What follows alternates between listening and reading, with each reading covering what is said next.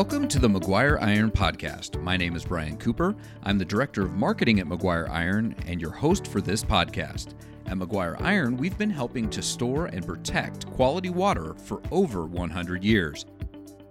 On this episode, we will discuss all aspects of water tank inspections. To help us learn more about water tank inspections, how they're performed, and what you should expect as a customer, I'm joined by Mike Farnsworth, the Director of Operations for Maguire Iron. Mike has been in the water tank industry for over 10 years and holds a master's degree in operations management from the University of Arkansas. Mike, thank you for joining us on the Maguire Iron podcast. Glad to be here. Let's talk about water tank inspections. It's one of the things that your department specializes in at Maguire Iron. But what is a water tank inspection? Water tank inspection gives the owner and the company, the service provider, an opportunity to annually, semi annually, biannually inspect the tank, evaluate the the entire structure, and make sure that everything is going the way it should. Um, water tanks feel like they're static; they feel like they don't change a lot, but there are always things going on. Anytime you put steel in a field, it starts to deteriorate. Anytime you add or subtract pieces to a piece of metal standing in a field, things change every day.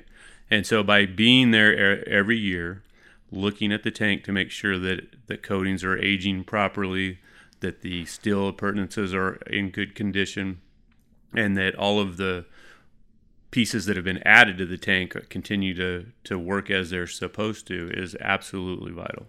Why do we inspect water tanks? Water tank inspection primarily is in compliance with the AWWA standards to make sure that the potable water that we're serving our customers um, is clean and that the, the steel tank that protects them is in the condition to keep that water clean. And AWWA recommends that you should do this every three years. However, that's not always the case based on where your tank is at. And compliance obviously is not mandatory at this point, that's a standard. But in any case, when you have good infrastructure, when you have a good infrastructure program, you don't want to meet the minimum standard. You want to exceed that. And by exceeding that, you are more likely to catch problems when they're small and be involved in a preventative maintenance cycle that keeps your equipment in an as new condition instead of a fully deteriorated, fully depreciated, having to come back from barely usable. And one of the things we talk about when it comes to water tank inspection is there are certain specific areas that need to be inspected to make sure not only from an AWWA recommendation standpoint, but also from an OSHA standpoint, if somebody's going to be working or beyond that tank. What are those areas of focus and what do those each entail? So when we send our salesmen or our representatives or our clean out, wash out crews we assess the tank in five key areas safety, sanitary, structural, security, and coatings. Each of those areas are represented in the AWWA standard. We evaluate each of them to make sure that they're in compliance, providing the customer with the, with the knowledge that their tank is 100% compliant. So let's take them. Let's take each one of them and dive a little deeper. What are we talking about when we're talking about sanitary conditions? What what does that have to do with? Sanitary conditions are protecting the water supply that's inside of that tank and making sure that no foreign bodies, no foreign I mean, debris, viruses, different debris, things, yeah. anything can get in and, and affect the water. Um, and so those go from your vents, making sure that all of your vent screens and hatches are secure, that there's no light leaks, that there's that the screens aren't torn, and that they're in place, that they're the appropriate size for the tank, that the overflows have screens on them and air gaps depending on where they are, so that nothing can get back up into the water and protect that water supply. And one of the things to mention here is if you're in certain states, those standards may be different depending on if you're in one state versus another because each state has their own regulations based on the type of screen you have, if you need a flapper gate, if you need a gasket around a manway. And so if you have any questions about anything like that, contact your regulator or you can give us a call because we can also help with those type of things. And we do that. There's a 10 state standard, but there are other we work in over 30 states at any given time.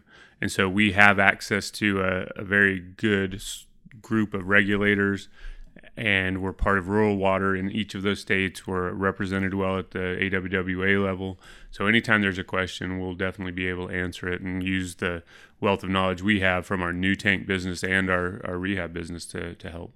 So the second category is structural. When we talk about structural conditions of a tank, it seems like a no-brainer, but I think there are some hidden things in here that you may not be able to see that can affect that initially the first thing you obviously think is that you're losing steel and that that's the coatings are protecting that making sure that that that steel structure is as it should be so that it can continue to support the tank and protect the water um, but what we don't always look at are the ring walls around tanks the, the anchor bolts and anchor chairs that hold that tank in place um, those are as important also, the uh, roof structures. Structural roofs are still prevalent on a lot of the older tanks.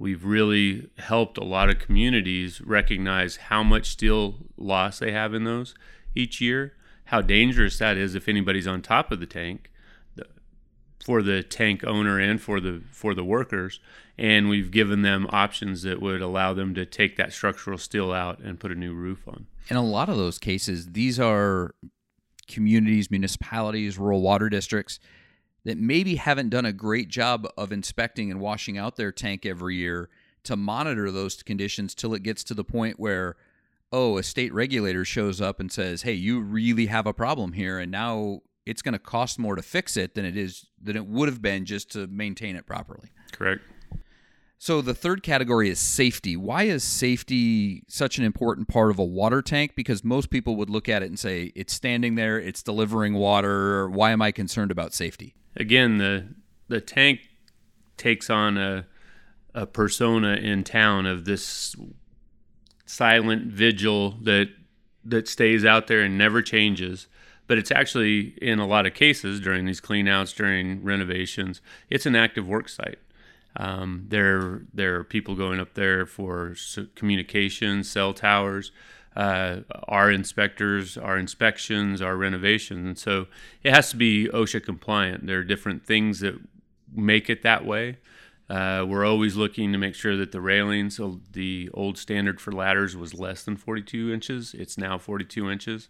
Ladders, old ladders were less than 16 inches wide with less than a less or more than a 12 inch step. And those are when you start climbing tanks every day, you know when you're on one of those immediately. And that can create a danger and it's it's not OSHA compliant. And so we, we look for those manways, making sure that these are con- confined spaces when they're being worked in.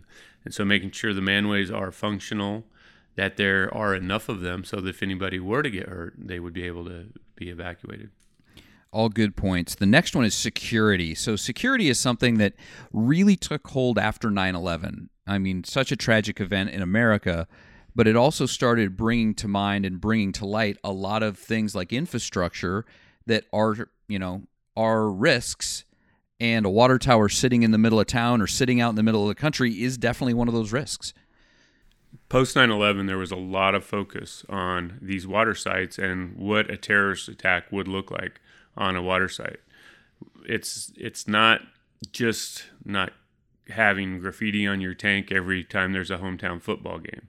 There's a potential for your entire town to be affected by a terrorist event and a water tank at that point if somebody can get on top if a 17 year old kid can get on top and paint graffiti a really determined terrorist could actually get there and impact your, your water system so making sure that ladders are terminated 12 feet above the ground so that somebody walking by has to have a plan to get there. Um, making sure the, the site is fenced, that any accesses have locks on them. Those are all all key to making sure that your water supply is safe and that your the security of your system is in, insured. There are even some cases out there in, in bigger water systems where they sell um, devices to monitor that um, cameras, alarms, and some systems have gotten that serious about it. Well, especially when you get into major populated areas, you think about a water system delivers one of the most key ingredients to life, and if that source gets contaminated, I mean, it can it can make a lot of people sick or hurt a lot of people in a hurry because it's something we all rely on every day. Now, the last one is probably one of the biggest things we look at because it affects the entire tank, which is the coating system. There's coatings on the inside, there's coatings on the outside. Uh, how do we inspect those and what are what do why should you worry about coatings? Coatings are the life of the tank. A 100-year-old tank could have great coatings if it's been maintained on a regular maintenance program for 100 years. A 10 year old tank can start to show massive steel loss if it wasn't protected correctly. So, going in, picking the appropriate coating for the area, for the size, the, the weather of the area, the salt water possibility of the area, humidity, making sure that as the tank is built, that the appropriate coating system is applied, that it's inspected every two to three years and evaluated for the the health of the system. Coating systems are active until they're until they lose all of their flexibility, and making sure that those coating systems are continue to protect the substrate, that they are actively moving and haven't haven't basically died and frozen, will allow those coating systems to go on and on and on for cycles well past the the 10 years. You can go to the 100 years with regular maintenance, regular recoating, and then blasting and completely repainting at appropriate times. Because AWWA does say that a steel water tank that is properly maintained will last indefinitely. And so that's one good thing to remember. But also, no matter what type of storage tank you have, whether it's bolted, whether it's galvanized, whether it's concrete, whether it's steel, no matter what it is, it needs to be inspected. And these are all categories that fit into those inspections. And what we want to dive into a little now is interior inspection. So we've talked a lot about the exterior of the tank. Coatings affect both inside and outside, but when you hire a contractor like Maguire Iron or whatever you do to inspect, if you inspect it yourself, there are different types of inspections on the interior that can be done because some systems have a problem draining tanks. Some systems have other issues. So, you know, it, every tank is unique. So, let's talk a little bit about what are some of the types of interior inspections that can be done? Interior inspections can be done either visually with a remote operated vehicle, a diver, or a drain and washout inspection let's dig a little into what what are what's a visual inspection. A visual inspection keeps you from having to drain the tank. Uh, somebody can get in, and depending on the level of compliance, uh, whether or not they have to disinfect following or pr- prior to breaking the plane of the hatch, but just inside from the very high level, look in to assess the amount of sediment that's built up in the bottom of the tank evaluate the roof structure to see what kind of bleed through, what kind of rust and steel loss is taking place up there, and give a, a very high level, quick indication of whether the tank is in need of a, of a deeper inspection. One of the nice things about a visual inspection is the tank gets to remain in service and it's virtually inexpensive as inspections go. However, some of the disadvantages are you cannot fully inspect those coatings explain a little bit about why can you not inspect the coatings on just a visual inspection? Being inside the tank can cause a, a problem with the disinfection of the tank, and then removing the coating also is difficult, and you can't get a good sample from different areas of the tank. You can only get above the water line, you know, the coatings that haven't been immersed, and that's not what your that's not where your key protection is taking place. And one of the things that we do find in some systems is, you know, the tank looks okay, but when the water's drained, what the water is doing is it provides hydrostatic pressure. So a lot of times it will hold that coating to the wall. And once you've drained it, you sometimes see it like blister or you'll see, you know, areas of issue that you can't see, and especially you can't see it through the water. Mm-hmm. It makes it hard to see.